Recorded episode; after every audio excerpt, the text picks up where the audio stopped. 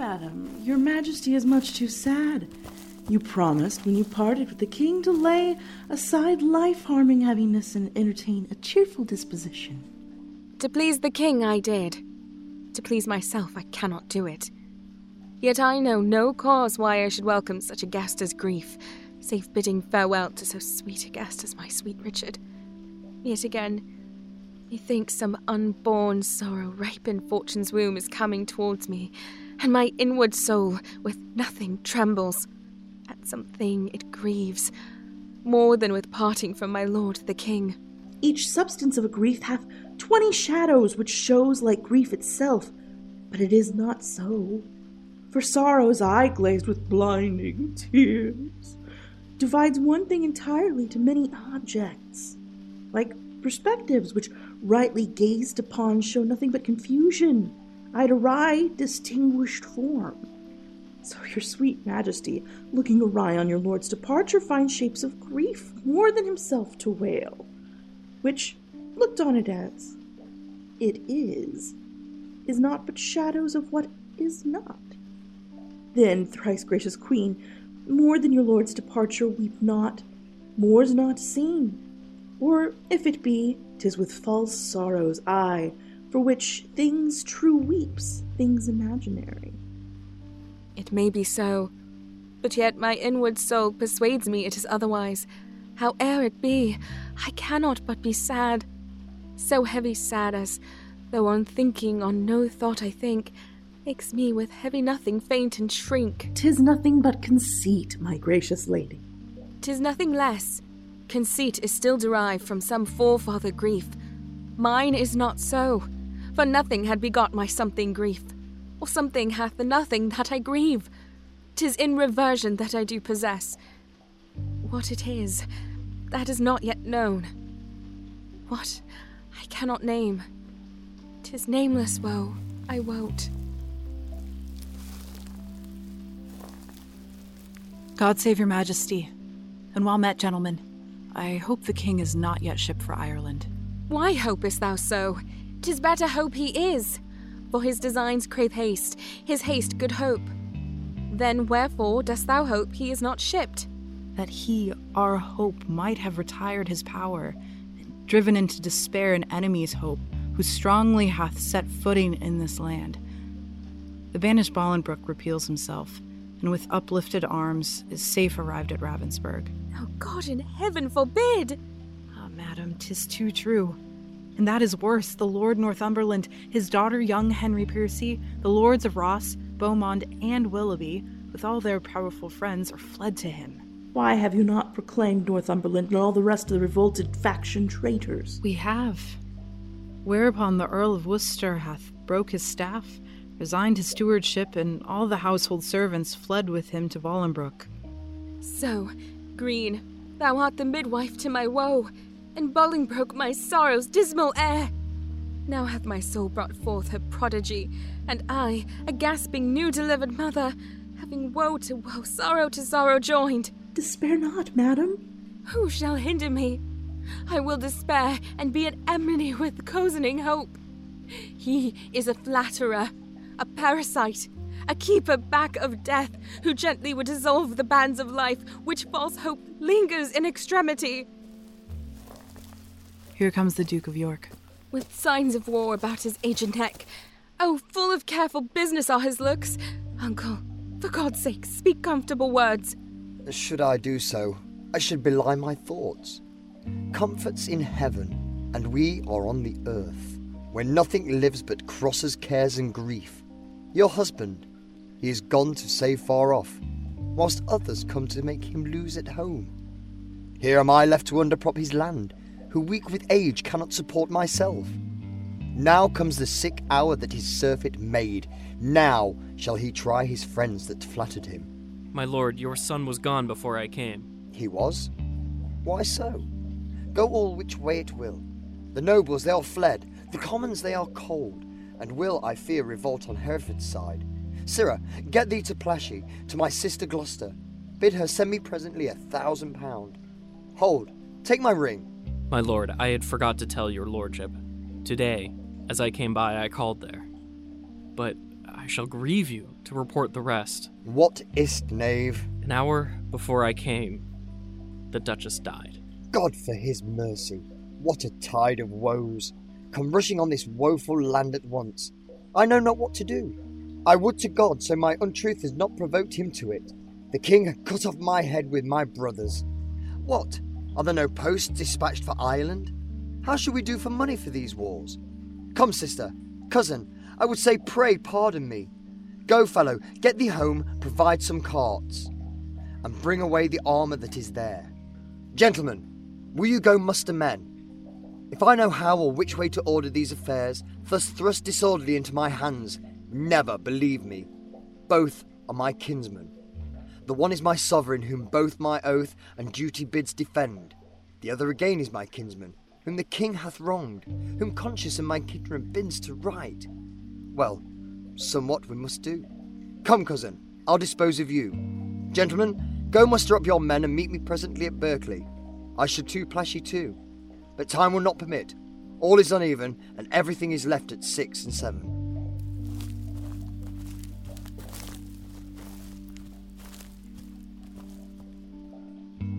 The wind sits fair for news to go to Ireland, but none returns.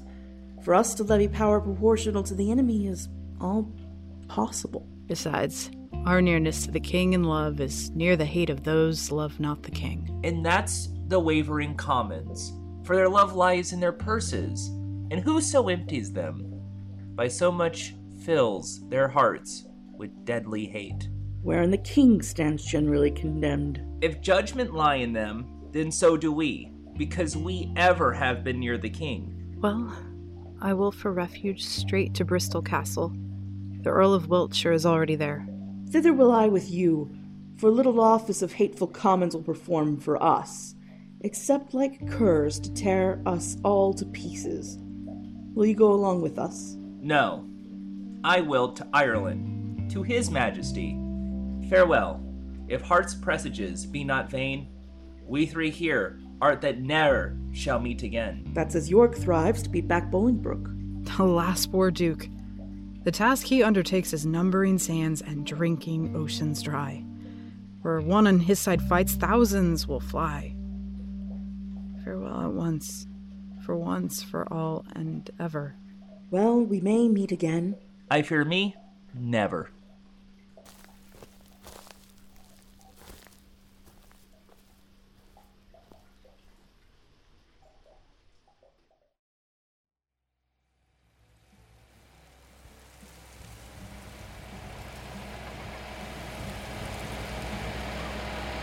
How far is it, my lord, to Berkeley now?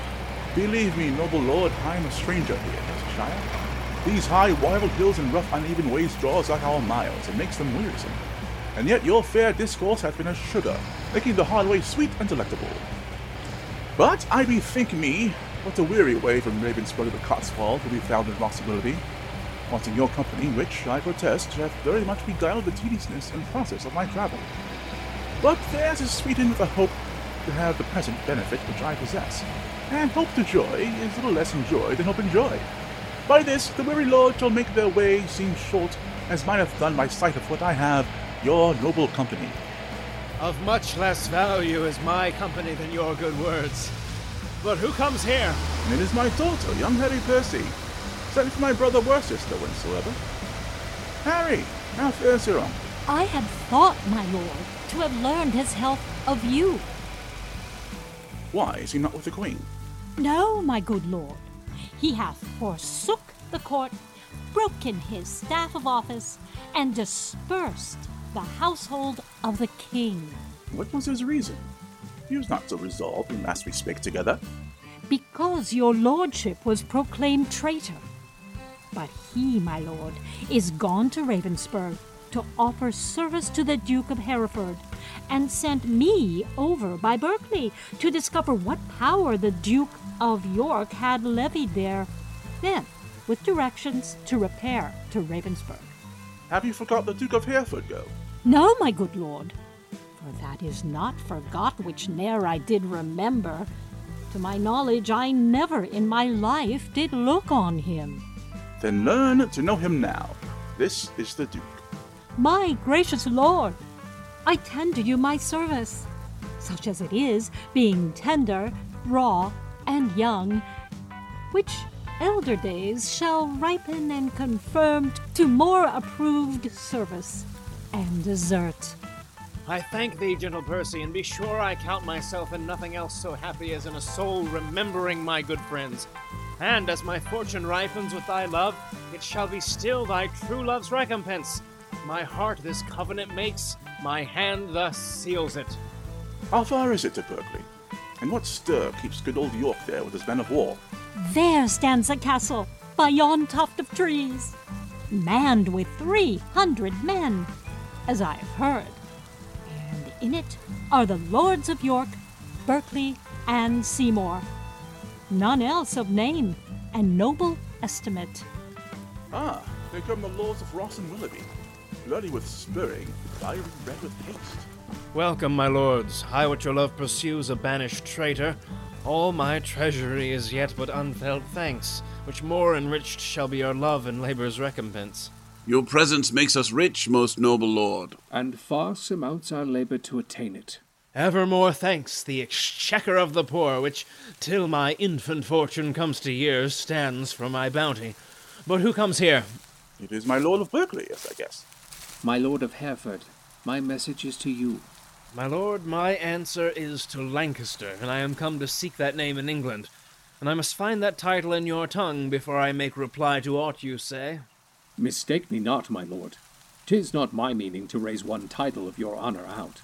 To you, my lord, I come, what lord you will, from the most gracious regent of this land, the Duke of York, to know what pricks you on to take advantage of the absent time and fright our native peace with self-born arms. I shall not need transport my words by you. Here comes his grace in person, my noble uncle. Show me thy humble heart, and not thy knee, whose duty is deceivable and false. My gracious uncle.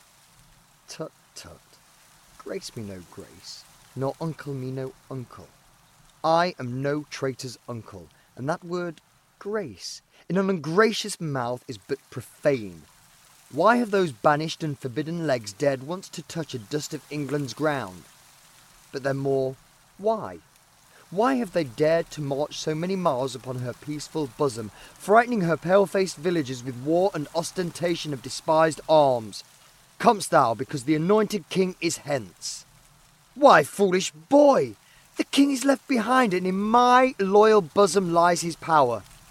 Were I but now the lord of such hot youth as when brave Gaunt, thy father, and myself rescued the Black Prince, that young Mars of men, from forth the ranks of many thousand French, Oh, then how quickly should this arm of mine, now prisoner to the palsy, chastise thee and minister correction to thy fault!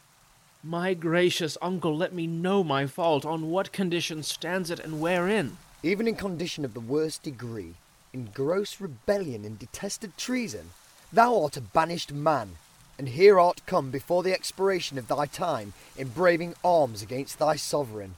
As I was banished, I was banished Hereford. But as I come, I come for Lancaster, and, noble uncle, I beseech your grace, look on my wrongs with an indifferent eye. You are my father, for methinks in you I see old Gaunt alive. Oh, then, my father, will you permit that I shall stand condemned, a wandering vagabond, my rights and royalties plucked from my arms perforce and given away to upstart unthrifts? Wherefore was I born? If that my cousin king be king of England, it must be granted I am Duke of Lancaster. You have a daughter, Aumerle, my noble cousin. Had you first died, and she been thus trod down, she should have found her uncle Gaunt a father to rouse her wrongs and chase them to the bay. I am denied to sue my livery here, and yet my letters patents give me leave. My father's goods are all distrained and sold, and these and all are all amiss employed. What would you have me do? I am a subject and I challenge law. Attorneys are denied me, and therefore, personally, I lay my claim to my inheritance of free descent. The noble Duke hath been too much abused. It stands your grace upon to do him right. Base men by his endowments, are made great. My lords of England, let me tell you this. I have had feeling of my cousin's wrongs and laboured all I could to do him right. But in this kind to come in braving arms, be his own carver and cut out his way to find out right with wrong, it may not be. And you that do abet him in this kind cherished rebellion, and are rebels all. The noble Duke hath sworn his coming is but for his own, and for the right of that we all have strongly sworn to give him aid. And let him ne'er see joy that breaks that oath. Well, well, I see the issue of these arms. I cannot mend it. I must needs confess, because my power is weak and all ill left. If I could, by him that gave me life, I would detach you all and make you stoop unto the sovereign mercy of the king. But since I cannot, be it known to you, I do remain as neuter. So fare you well, unless you please to enter in the castle, and there repose you for this night. An offer, uncle, that we will accept. But we must win your grace to go with us to Bristol Castle, which they say is held by Bushy Bagot and their accomplices, the caterpillars of the Commonwealth, which I have sworn to weed and pluck away. It may well be I will go with you. But yet I'll pause, for I'm loath to break our country's laws. Nor friends nor foes to me welcome you are. Things past redress are now with me past care.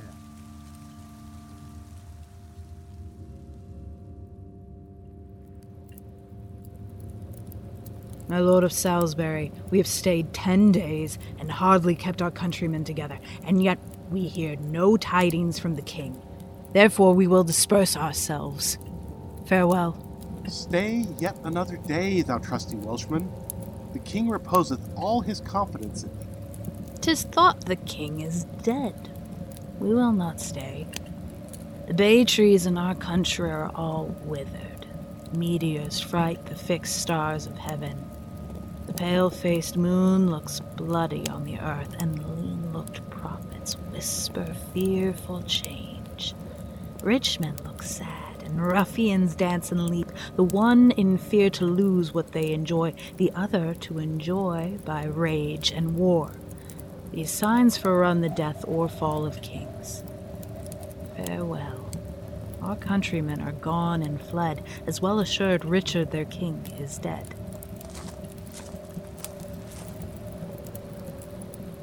Ah, Richard.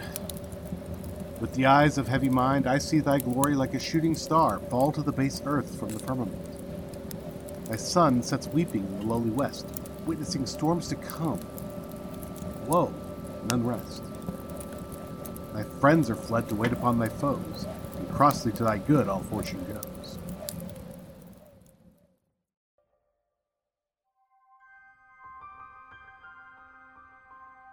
The Pendant Shakespeare, also known as the Wild Bill Variety Show.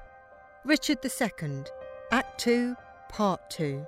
Featuring the voice talents of Gareth Seven as the Duke of York, Christopher Gilstrap as Henry Bolingbroke, Vincent Morrison as the Earl of Northumberland, Kristen Bays as Bushy, Olivia Steele as the Queen, Alexis Agilsov as Green, Susan Evind as Henry Percy, Jordan Hass as Bagot, James Rossi as the Servant, Pete Lutz as Lord Ross, Adam Blanford as Lord Willoughby, Adam Blanford as Lord Berkeley, Alexis Agilsov as the Captain, and Dave Morgan as the Earl of Salisbury.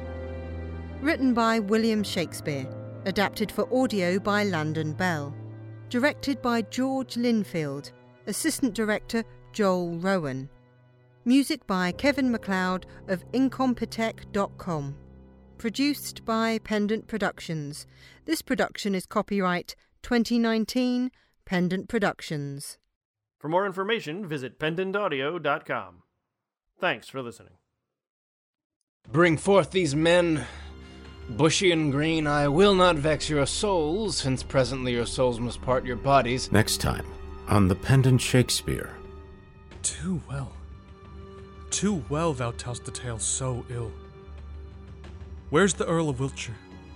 Where's Bagot? What has become of Bushy? Where's Green that they have let the dangerous enemy measure our confines with such peaceful steps? If we prevail, their heads shall pay for it. I warrant they have made peace with Bolingbroke. Peace they have made with him indeed, my lord. Oh, villains! Vipers damned without redemption. Dogs easily won to fawn on any man. Snakes in my heart blood warm that sting my heart. Three Judases, each one thrice worse than Judas. Would they make peace? Terrible hell make war upon their spotted souls for this offense. Heads will clash in Richard II, Act 3, presented by the Wild Bill Variety Show. Noble lords, go to the rude ribs of that ancient castle. Through brazen trumpets send the breath of parley into his ruined ears, and thus deliver. Henry Bolingbroke on both his knees doth kiss King Richard's hand, and sends allegiance and true faith of heart to his most royal person. Listen or catch up anytime on desktop or mobile at pendantaudio.com.